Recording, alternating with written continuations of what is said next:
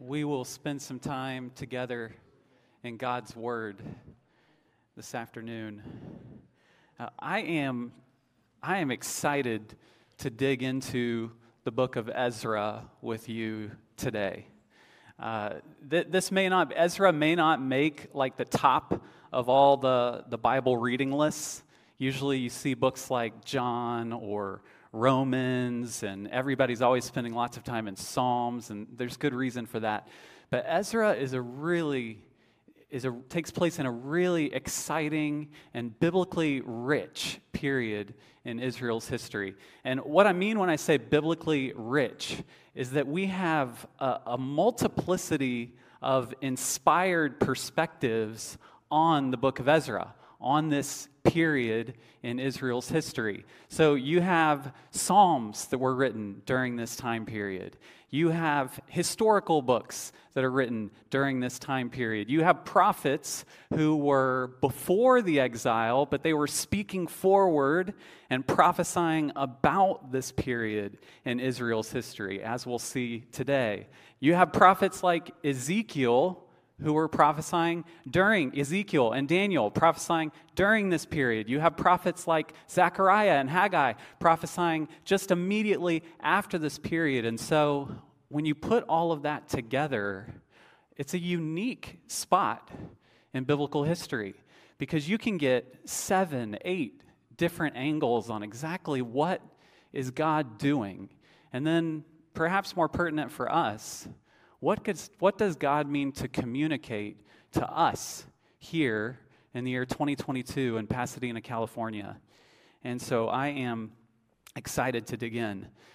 Ron did a great job introducing this new series last week. So we're just going to do a very quick survey of the timeline. Where are we in history? And this is important. Pay attention. Don't let your eyes glaze over during this introduction period of the sermon because Ezra chapter 1, more than most chapters, you are not, there's drama in the text, but you are not going to understand the drama of the text if you don't understand something of where we are in history. And more importantly, if you don't let some of these other voices inform what God is doing. So, Ezra and Nehemiah, to recap, they span about 100 years of Israel's history from roughly the mid 500s BC to the mid 400s BC.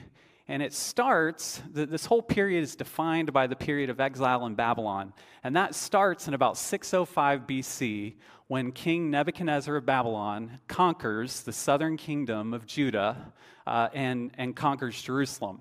So this starts a series of three waves of Nebuchadnezzar taking waves of people from Jerusalem to Babylon. So the first wave was in 605. Israel's initially conquered. Uh, some notable exiles that were taken in 605 were Daniel, Shadrach, Meshach, and Abednego. So you're thinking the fiery furnace, Daniel in the lion's den.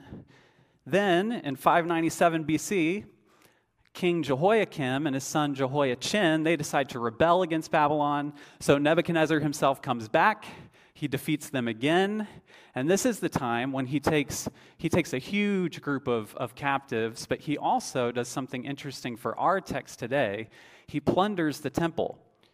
He doesn't destroy the temple yet, that's coming, but he takes the temple vessels and he takes them to Babylon and puts them in the house of his God.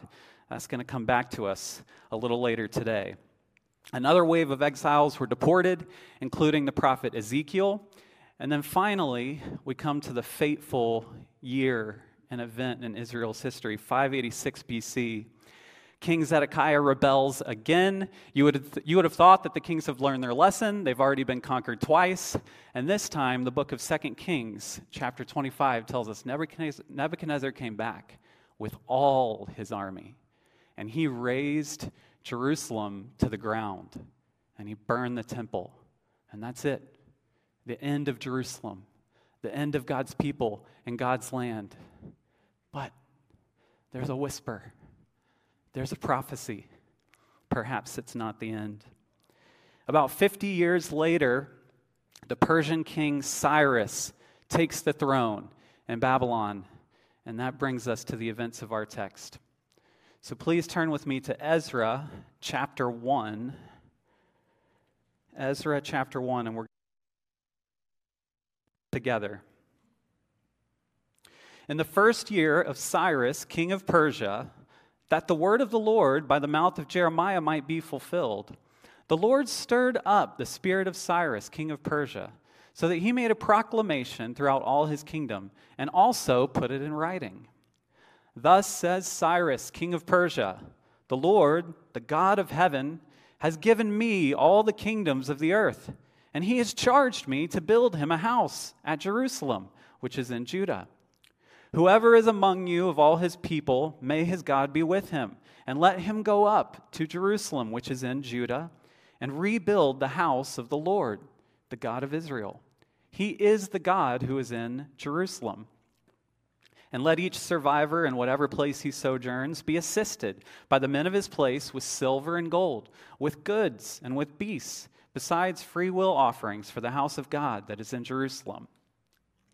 Then rose up the heads of the fathers' houses of Judah and Benjamin, and the priests and the Levites, everyone whose spirit God had stirred to go up to rebuild the house of the Lord that is in Jerusalem. And all who were about them aided them with vessels of silver, with gold, with goods, with beasts, and with costly wares, besides all that was freely offered. Cyrus the king also brought out the vessels of the house of the Lord that Nebuchadnezzar had carried away from Jerusalem and placed in the house of his gods. Cyrus, king of Persia, brought these out in the charge of Mithredath, the treasurer, who counted them out to Sheshbazzar, the prince of Judah. And this was the number of them 30 basins of gold, 1,000 basins of silver, 29 censers, 30 bowls of gold, 410 bowls of silver, and 1,000 other vessels all the vessels of gold and silver were 5,400. All these did Sheshbazzar bring up when the exiles were brought up from Babylonia to Jerusalem. Please pray with me. Father, please open our eyes and open our hearts and open our ears to hear what you have to say to us from Ezra chapter 1 this morning. Lord, I pray that this text would work its way into our souls and light a glow, a fire there, full of courage and joy to do your will, to go on mission with you here and now in Pasadena in 2022. We pray this in Jesus' name. Amen. Okay. Are you familiar with the Chronicles of Narnia? Go ahead. I want you to actually raise your hands. If you're familiar, Chronicles of Narnia. Okay, good. This is encouraging. You see, I feel like I had to ask because the other night with the, the youth group, I was with the middle schoolers and I asked them the same question, and only two out of eight said that they had read it. And, and so I left heartbroken and thinking that probably Western civilization has failed if children are no longer reading the Chronicles of Narnia, and we should probably all just pack it up and, and go home.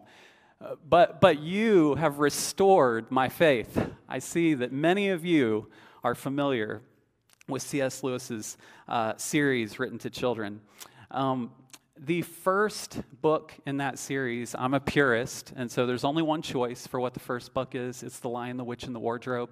Okay, The Magician's Nephew, that's obviously a prequel. And, it, and if you disagree, then you're wrong. Okay?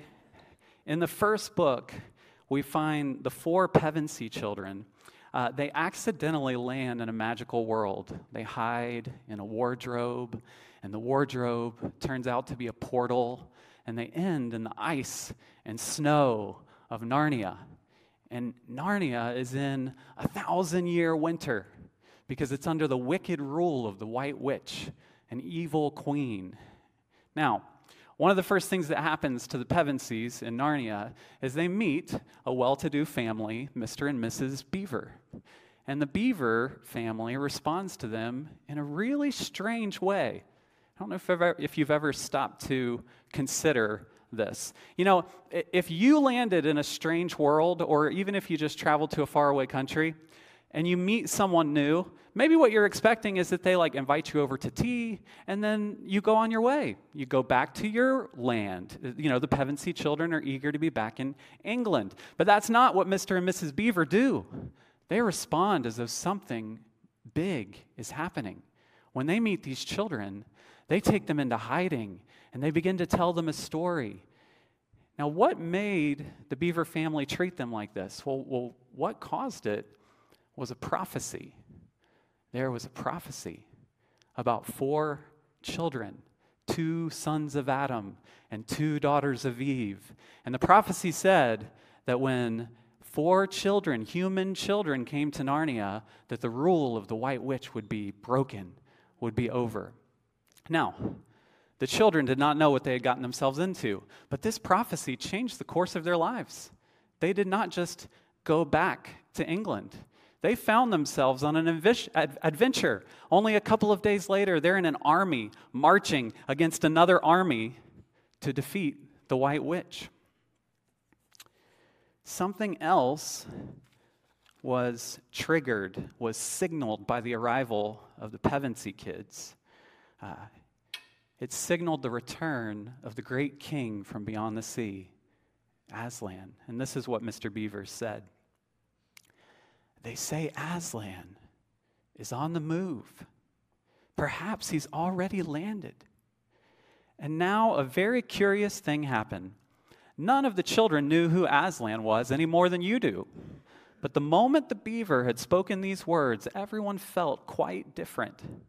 Perhaps it has sometimes happened to you in a dream that someone says something which you don't understand, but in the dream it feels as if it has some enormous meaning either a terrifying one, which turns the whole dream into a nightmare, or else a lovely meaning, too lovely to put into words, which makes the dream so beautiful that you remember it all your life and are always wishing that you could get into that dream again. It was like that now. Friends, in our text today, God's people, like the Pevensies, find themselves in enemy territory they're in exile. This is a dark moment. But they too see a sign that a long awaited prophecy is being fulfilled. You see, at the beginning of chapter one, God's people are scared, they're in exile, they're broken, they're humbled, they're humiliated. But by the end of chapter one, they are full of such joy and courage that they've decided to undertake a thousand mile journey on foot. And we need to know what happened. Why the change? The main point of our text today could be summarized like this God's sovereign commitment to keep his promises spurs us on to joyful, courageous sacrifice for his kingdom. So that is God's sovereign commitment to keep his promises. It's not God's best efforts to keep his promises. Well, I'll, I'll try to keep my promises to you. No, no, that's not the kind of God Ezra is going to tell us about. In, in chapter one of Ezra, we see a God who exercises complete mastery over the events of history. He will bring his word to pass. This is supposed to do something to us. This is supposed to do something in us. When we're confronted with a God who has this level of control, this level of sovereignty, it's supposed to produce an a courage that's unusual. It's meant to embolden us to run risks, to join God in His mission, to say, I'll organize my entire life around following this God. Our text gives us three main points today. One, God's promise fulfilled in verses 1 to 4. Point number two, God's people on the move in verses 5 and 6. And finally, point 3 God's honor vindicated in verses 7 through 11. Now let's dig in to point number 1 God's promise fulfilled. Look with me again at verse 1. In the first year of King Cyrus, king of Persia, that the word of the Lord by the mouth of Jeremiah might be fulfilled, the Lord stirred up the spirit of Cyrus, king of Persia, so that he made a proclamation we have to read very carefully. Right here in verse 1, we get the reason for the entire chapter, the reason for everything that happens afterwards. Did you catch it? In the first year of Cyrus, king of Persia, it's like the writer, the writer is tripping over himself to tell us why. This is a weird sentence structure, is it not? In the first year of Cyrus, king of Persia, that the word of the Lord by the mouth of Jeremiah might be fulfilled. Friends, when the Bible gives us a divine interpretation of a historical event, it's best that we sit up and listen. All the events that follow are in order to fulfill the word of the Lord, they're in order to fulfill a prophecy. Now, the text specifically mentions Jeremiah, and he's probably referring to Jeremiah 29 10 and 11 or Jeremiah 25, 11 and 12. But I wonder if you know that Jeremiah is not the only prophet to prophesy about this event. He isn't. Isaiah has much to say on this. And Isaiah starts to unfold the meaning, to take us deeper into what is God doing with this prophecy. So we we are going to read several verses in the book of Isaiah. They're going to be up on the screen, and I invite you to turn there, Isaiah chapter 44, in your Bibles. I'm going to ask for your patience. Bear with me because we, we have to pay attention to Isaiah. Isaiah is going to tell us what God wants to do in us through this text, and we don't want to miss it. So turn with me, Isaiah chapter 44 and starting in verse 21. Isaiah 44, 21. As Jeff Purswell mentioned in his sermon a couple of weeks ago, Isaiah transitions around chapter 40 and he starts preaching to the exiles. So this was meant for the people that we're going to read about in Ezra chapter 1. Remember these things, O Jacob and Israel, for you are my servant. I formed you. You are my servant. O Israel, you, are, you will not be forgotten by me. I have blotted out your transgressions like a cloud, and your sins like a mist. Return to me, for I have redeemed you. Sing, O heavens, for the Lord has done it. Shout, O depths of the earth. Break forth into singing, O mountains, O forest, and every tree in it. For the Lord has redeemed Jacob and will be glorified in Israel. Thus says the Lord, your Redeemer, who formed you from the womb. I am the Lord, who made all things, who alone stretched out the heavens, who spread out the earth by myself, who frustrates the signs of liars and makes fools of diviners, who turns wise men back and makes their knowledge foolish. Pay attention. Who confirms the word of his servant and fulfills the counsel of his messengers who says of Jerusalem, She shall be inhabited, and of the cities of Judah, they shall be built, and I will raise up their ruins. Who says to the deep, Be dry, I will dry up your rivers. Who says of Cyrus, He is my shepherd and he shall fulfill all my purpose. Saying of Jerusalem, she shall be built, and of the temple, your foundation shall be laid. Thus says the Lord to his anointed, to Cyrus, whose right hand I have grasped, to subdue the nations before him, and to loose the belts of kings, to open doors before him, that gates may not be closed. I will go before you and level the exalted places. I will break in pieces the doors of bronze and cut through the bars of iron. I will give you the treasures of darkness and the hoards in secret places, that you may know that it is I, the Lord, the God of Israel, who call you by your name. For the sake of my servant Jacob and Israel, my chosen, I call you by your name. I name you, though you do not know me. I am the Lord, and there is no other. Beside me, there is no God. I equip you, though you do not know me. And here it is that people may know from the rising of the sun and from the west. That is what? From the rising to the setting of the sun, the whole earth, that there is none besides me. I am the Lord, and there is no other. Did you catch it? Why did God do this? Why this prophecy? Do you know when Isaiah wrote this? At the very least, 150 years before Ezra chapter 1. He wrote it when before Cyrus was born. This is an extraordinary measure. God said, I'll tell you his name.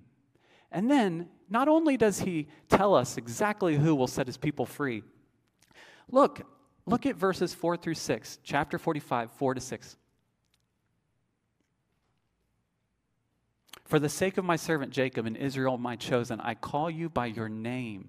I name you. Now I'll go down to six. Why? Why do I name you? Why this prophecy? Why is this happening in Ezra? That the people may know that I am the Lord and there is no other. Church family, do you know that this morning? There is no other. This is the God with whom we have to do. This is the God we gather together each week to worship. There is no other power in heaven or on earth that can contend with him. Let's pause here for a moment.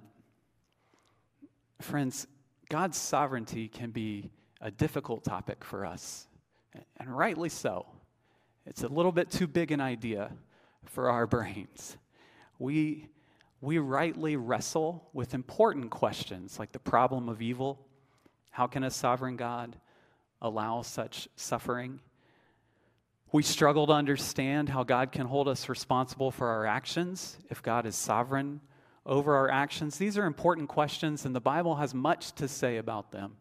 And if you're struggling, if you're chewing on these questions right now, I invite you, please reach out to me, reach out to Ron, Bill, reach out to your community group leader. Let's go grab coffee. I would love to talk about these things. But don't, sometimes what we do is we let the intellectual difficulty, the philosophical difficulty of solving the problem of God's sovereignty, we let it distract us from the way it's meant to function in our soul. We let it distract us from the way Scripture uses it. Ezra chapter 1 is a chapter that absolutely revels in God's sovereignty.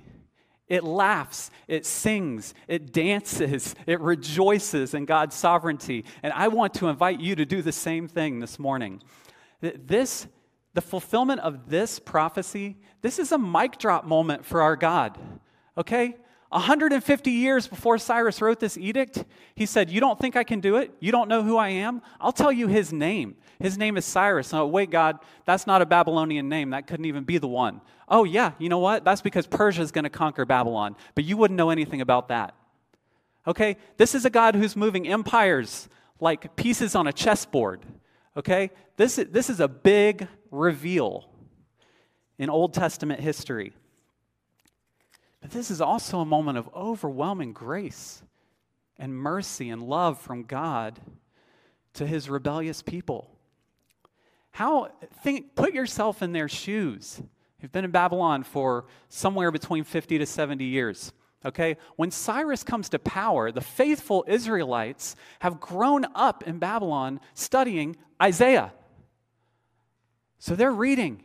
They get to Isaiah, Isaiah chapter 44 and they see, oh my goodness, Cyrus. And then they start seeing politics in the city. And all of a sudden, Cyrus comes to power. The Israelites must be meeting in secret all over the city, raising a glass, saying, Aslan is on the move. God is at work. It's incredible. We're going to read Psalm 126 together in a few minutes. But, folks, the, the Jews, the Israelites, are flabbergasted. They are delirious with joy. They cannot believe that God is rescuing them after all they've done. Folks, do not miss the massive encouragement that ought to come from the fact that our God's the kind of God who can move empires. That our God is the kind of God who turns the heart of a king like water in his hands that he's the kind of God who can predict, predict Cyrus' edict before Cyrus is born, that he's a God who keeps his gracious promises even to a broken and rebellious people. That's the kind of God we serve, and it's meant to encourage us. You know, I don't know what the Lord has in mind for some of you today, but, my ears perked up a little bit when Ron brought his word of encouragement to us about fear, anxiety, worry, um, that our hearts ought to be still. Our hearts can only be still. The, the only thing strong enough, big, big enough, durable enough to give us complete safety is a sovereign God. Are you worried this afternoon? There are many things you could legitimately be worried about. Are you worried about geopolitical risk, the tension between the United States, China, Russia? Are you worried? Maybe you come in carrying a burden, worried about our environment, about global warming. How hot is it going to get out there tomorrow? Maybe it's politics a little closer to home. Are you worried that the United States is going to repeal the tax advantages that it's traditionally given to the church? Are you worried that the state of California is going to make it a hate crime to teach what God's word teaches about human sexuality? There's, are you worried about your own mortality, your health? Are you worried about your relationships? There are a thousand things, worries, concerns that you could bring in. Folks, God's sovereignty is a banner over all of those things. It is the only thing strong enough and the only thing durable enough to enable us to walk with joy and courage into tomorrow. And also, so don't miss the encouragement of God's sovereignty, but don't, don't miss the warning that is inherent in God's sovereignty. God is the Lord, and there is no other. His purposes are going to stand, regardless of what you think, regardless of what you do, His plan will succeed. Are you ignoring Him today? Are you resisting Him? Are you living your life as though there is no sovereign God out there? Oh, we, friends, we ignore Him. We resist Him at our own peril. Isaiah and Ezra are appealing to us today. God is the Lord, and there is no other. So, God made an astounding prediction, a remarkable prediction, a huge promise, and it came true. It came true in Ezra chapter 1, verses 1 through 4. Now, how are God's people going to respond? The prophecy's there. What are the people going to do? That brings us to point number two God's people on the move. Let's take a look at verses 5 and 6. Then rose up, we're back in Ezra 1, verses 5 and 6. Then rose up the heads of the fathers' houses of Judah and Benjamin, and the priests and the Levites everyone whose spirit God had stirred to go up to rebuild the house of the Lord that is in Jerusalem. And all who were about them aided them with vessels of silver, with gold, with goods, with beasts, with costly wares, besides all that was freely offered. Verses 5 and 6 are so simple. We just can't rush past the action of 5 and 6, though these people rose up, these people received an edict from an emperor that is, is not their king, a pagan emperor, and families, whole families, nearly 50,000 people, the next chapter is going to tell us, rise up, and they changed their entire life. Okay, these, these people, these people, the oldest of them have been there 70 years plus. Okay, even they, the youngest, the people who were born early on in captivity, they may be 50 years old. Can you imagine living in a city for 50 years in today's world? Okay? Anybody? Have you lived in a city for 50 years? You've been here for 50 years? Okay, we got three. Okay? This doesn't happen. When you when you stay in a place for 50 years, guess what? It's your new hometown. This is where you're from now. You might have grandkids in that city. Okay, so this is not, many of these people have never even seen Jerusalem. Okay, this is, and this is no easy journey. This is a long journey. It's, it's about a thousand miles from Babylon to Jerusalem. Okay, about a thousand miles. That's a, approximately the same distance as from Pasadena to Denver, Colorado. Okay, but there's no cars, there's no airplanes. Okay, there's none of that. These people, old and young, are going to take this journey on foot. And it's not, it's not a safe journey either. A couple chapters further, if you want to flip to Ezra chapter 8, Ezra is going to lead another group of exiles to Jerusalem. But Ezra is so scared of the journey that before they set off, he calls like a few days of prayer and fasting. He's like, This is dangerous. We're, we're not going through, this is not a well maintained king's highway to Jerusalem. No, we're tracking through lands where people hate the Jews. We're tracking through lands where there are robbers just roaming. There's not a nice, orderly police force to keep you safe. This is a dangerous journey. Some of these people might die on the journey. And listen, this is not a move to improve their standard of living. okay? There's not nicer houses in Jerusalem. There's not greener grass in Jerusalem. Babylon is a fully functioning city. Babylon has a huge army protecting the city. They have a thriving economy, as we'll see in verse 6 when all this gold and silver starts pouring out. Okay, Babylon is a first world place to be. No, they're going back to Jerusalem. Don't you remember what happened to Jerusalem the third time they rebelled? It was destroyed. And the city is surrounded by people groups who hate the Jews. This is not to improve their standard of living. So, what is going on? In the hearts of these people to make them make such a decision? Well, Psalm 126 gives us what I think is a shocking answer, a window into their hearts. Psalm 126, 1 through 3 says, When the Lord brought back the captives of Zion, we were like those who dream. Then our mouth was filled with laughter and our tongue with joyful shouting.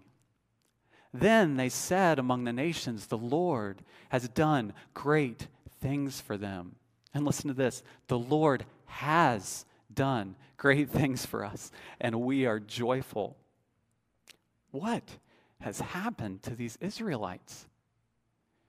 They were exiled because they couldn't keep it together, because they did not love the Lord, because they were rebelling against Him in Jerusalem.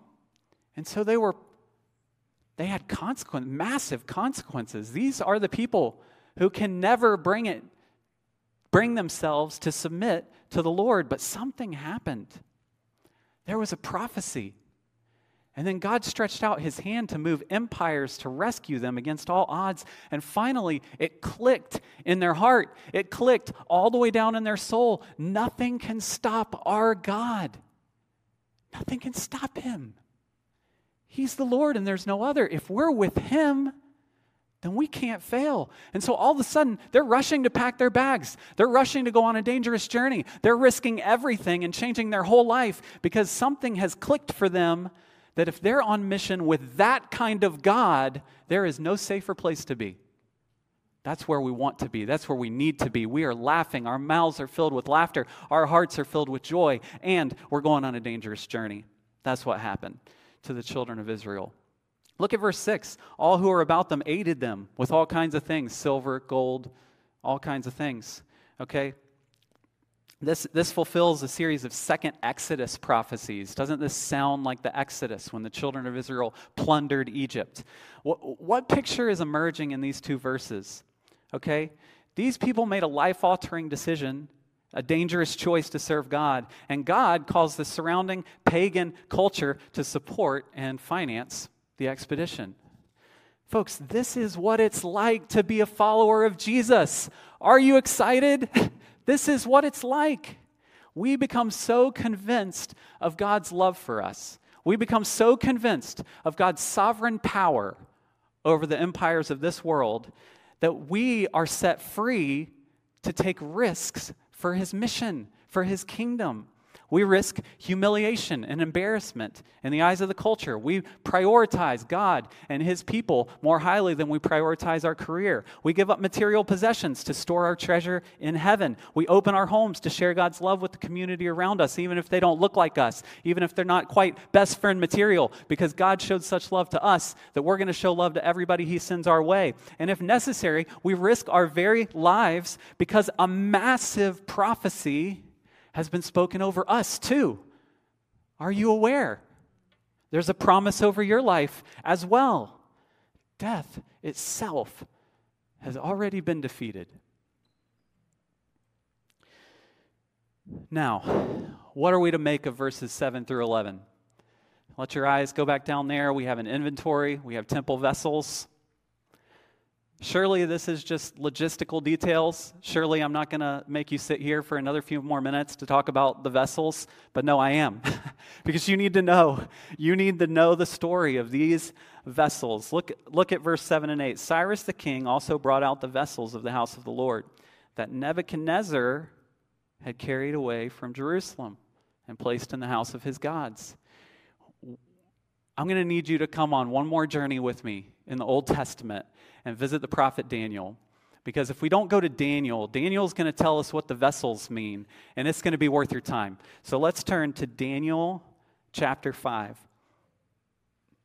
Daniel chapter 5. The events of Daniel t- chapter 5 take place about 50 years after Nebuchadnezzar took the temple vessels, okay? So if you're doing your math and you're tracking on the timeline, then you'll know that this is this is only a couple of years before the events of Ezra chapter 1. The elders of the people in Ezra chapter 1, they would be very aware of what happened in Daniel chapter 5, and it would be marking everything they thought about these temple vessels. We're going to start reading, this is chapter 5, verses 1 through 6, then we'll jump to 13 to 31. King Belshazzar, that's Nebuchadnezzar's son, King Belshazzar made a great feast for a thousand of his lords, and he drank wine in front of the thousand. Okay, we're, we're starting off poorly. All right. Belshazzar, when, when he tasted the wine, that's the Bible's way of telling you that he's about to make the worst drunk decision in the history of those kinds of decisions. When he tasted the wine, he commanded that the vessels of gold and silver that Nebuchadnezzar his father had taken out of the temple in Jerusalem be brought that the king and his lords and his wives and his concubines might drink from them. Then they brought in the golden vessels that had been taken out of the temple, the house of God in Jerusalem, and the king and his lords and wives and concubines drank from them. They drank wine, and they praised the gods of silver and gold and bronze and iron, wood and stone. Immediately, the fingers of a human hand appeared and wrote on the plaster of the wall of the king's palace opposite the lampstand. And the king saw the hand as it wrote. Then the king's color changed, and his thoughts alarmed him. His limbs gave way, and his knees knocked together. If you're in your Bible, skip down to verse 13.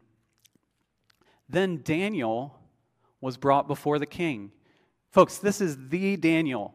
This is the lion's den Daniel, okay? He was part of the first wave of exiles in 605. So by now, he's probably about 70 years old, okay? This, this, is, a, this, is, a, this is a patriarch. He, he is in full form, as you're about to see. The king answered and said to Daniel, You are that Daniel, one of the exiles of Judah, whom the king my father brought from Judah. I have heard of you that the Spirit of the gods is in you, and that light and understanding and excellent wisdom are found in you. Now, the wise men, the enchanters, have been brought in before me to read this writing and make known to me its interpretation, but they cannot show the interpretation of the matter. But I have heard that you can give interpretations and solve problems. Man, I hope someone says that about me one day. Just solve problems.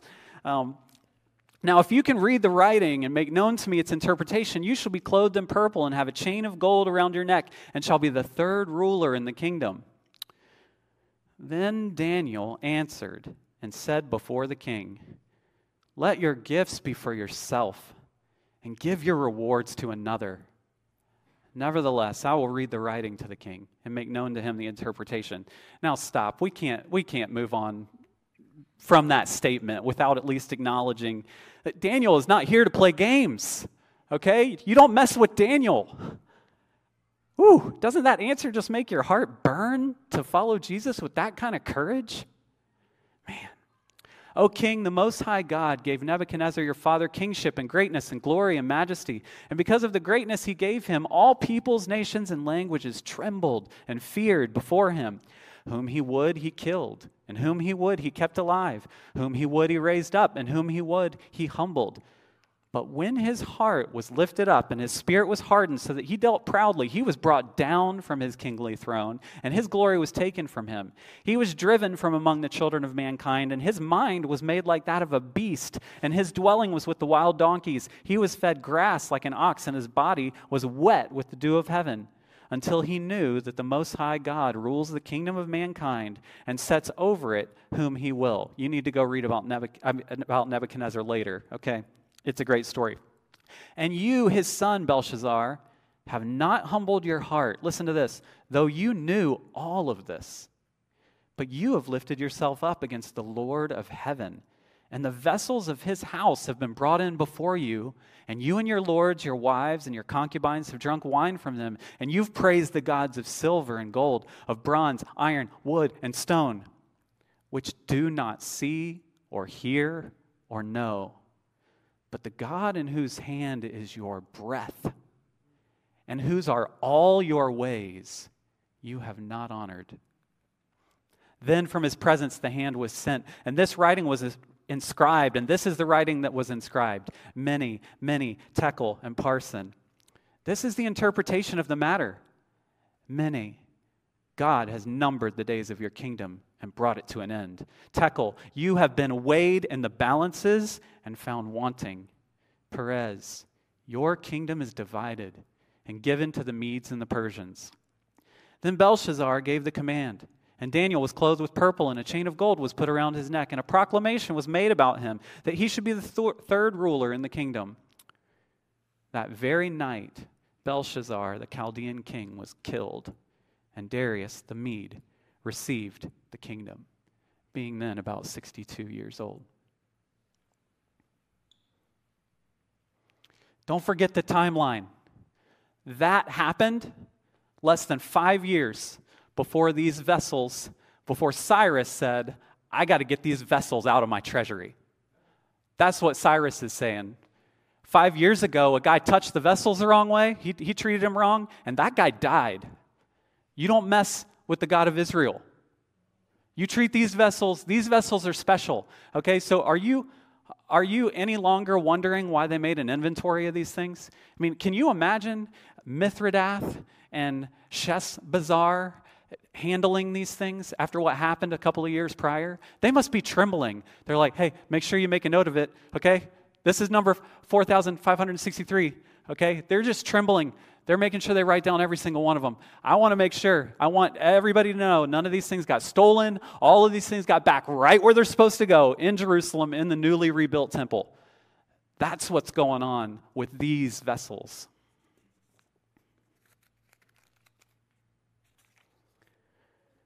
What do these temple vessels represent? They represent God's victory over every false God his victory over the so called gods of gold and silver. But before we scoff at Belshazzar and the wives and the lords who are drinking their wine and toasting the gods of gold and silver, I think the gods of gold and silver are plenty alive today. Still capable of deceiving us, are they not? Perhaps commentator Derek Kidner captures this moment with the vessels of the house of the Lord the best when he says this. From this prosaic inventory, it is left to us to picture what it may have meant to see this consecrated gold and silver brought out into the light of day. Every piece of it a witness to God's sovereign care and the continuance of the covenant. The political kingdom had perished, but not the kingdom of priests. The businesslike transfer of articles counted out from one custodian to another may have been outwardly undramatic, but it was momentous. The closing words of the chapter, from Babylonia to Jerusalem, mark one of the turning points of history. So we have begun our journey through Ezra and Nehemiah.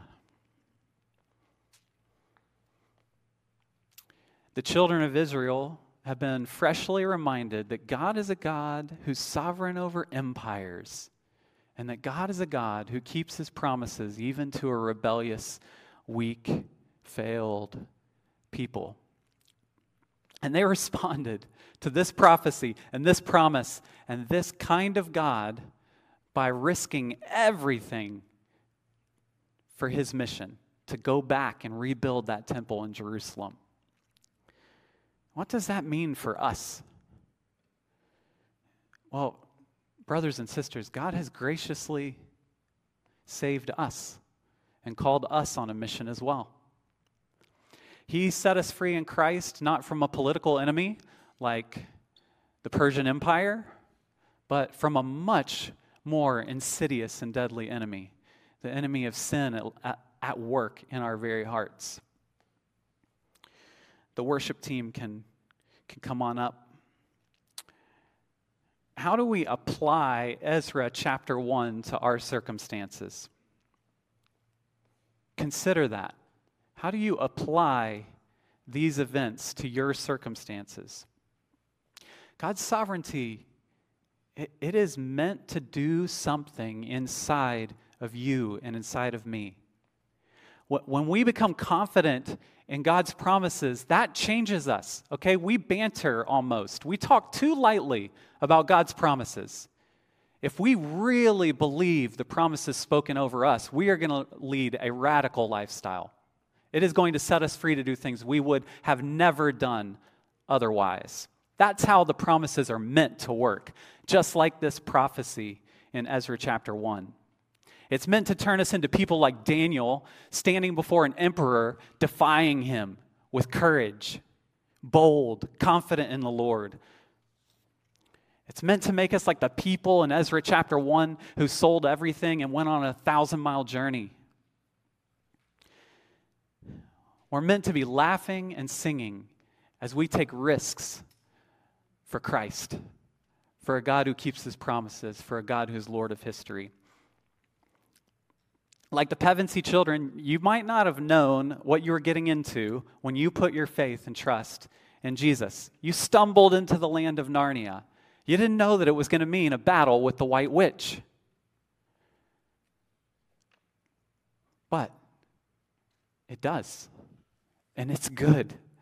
Ephesians 2, chapter 10 says that God has prepared in advance for each one of us works, tasks, missions, that we would walk in them.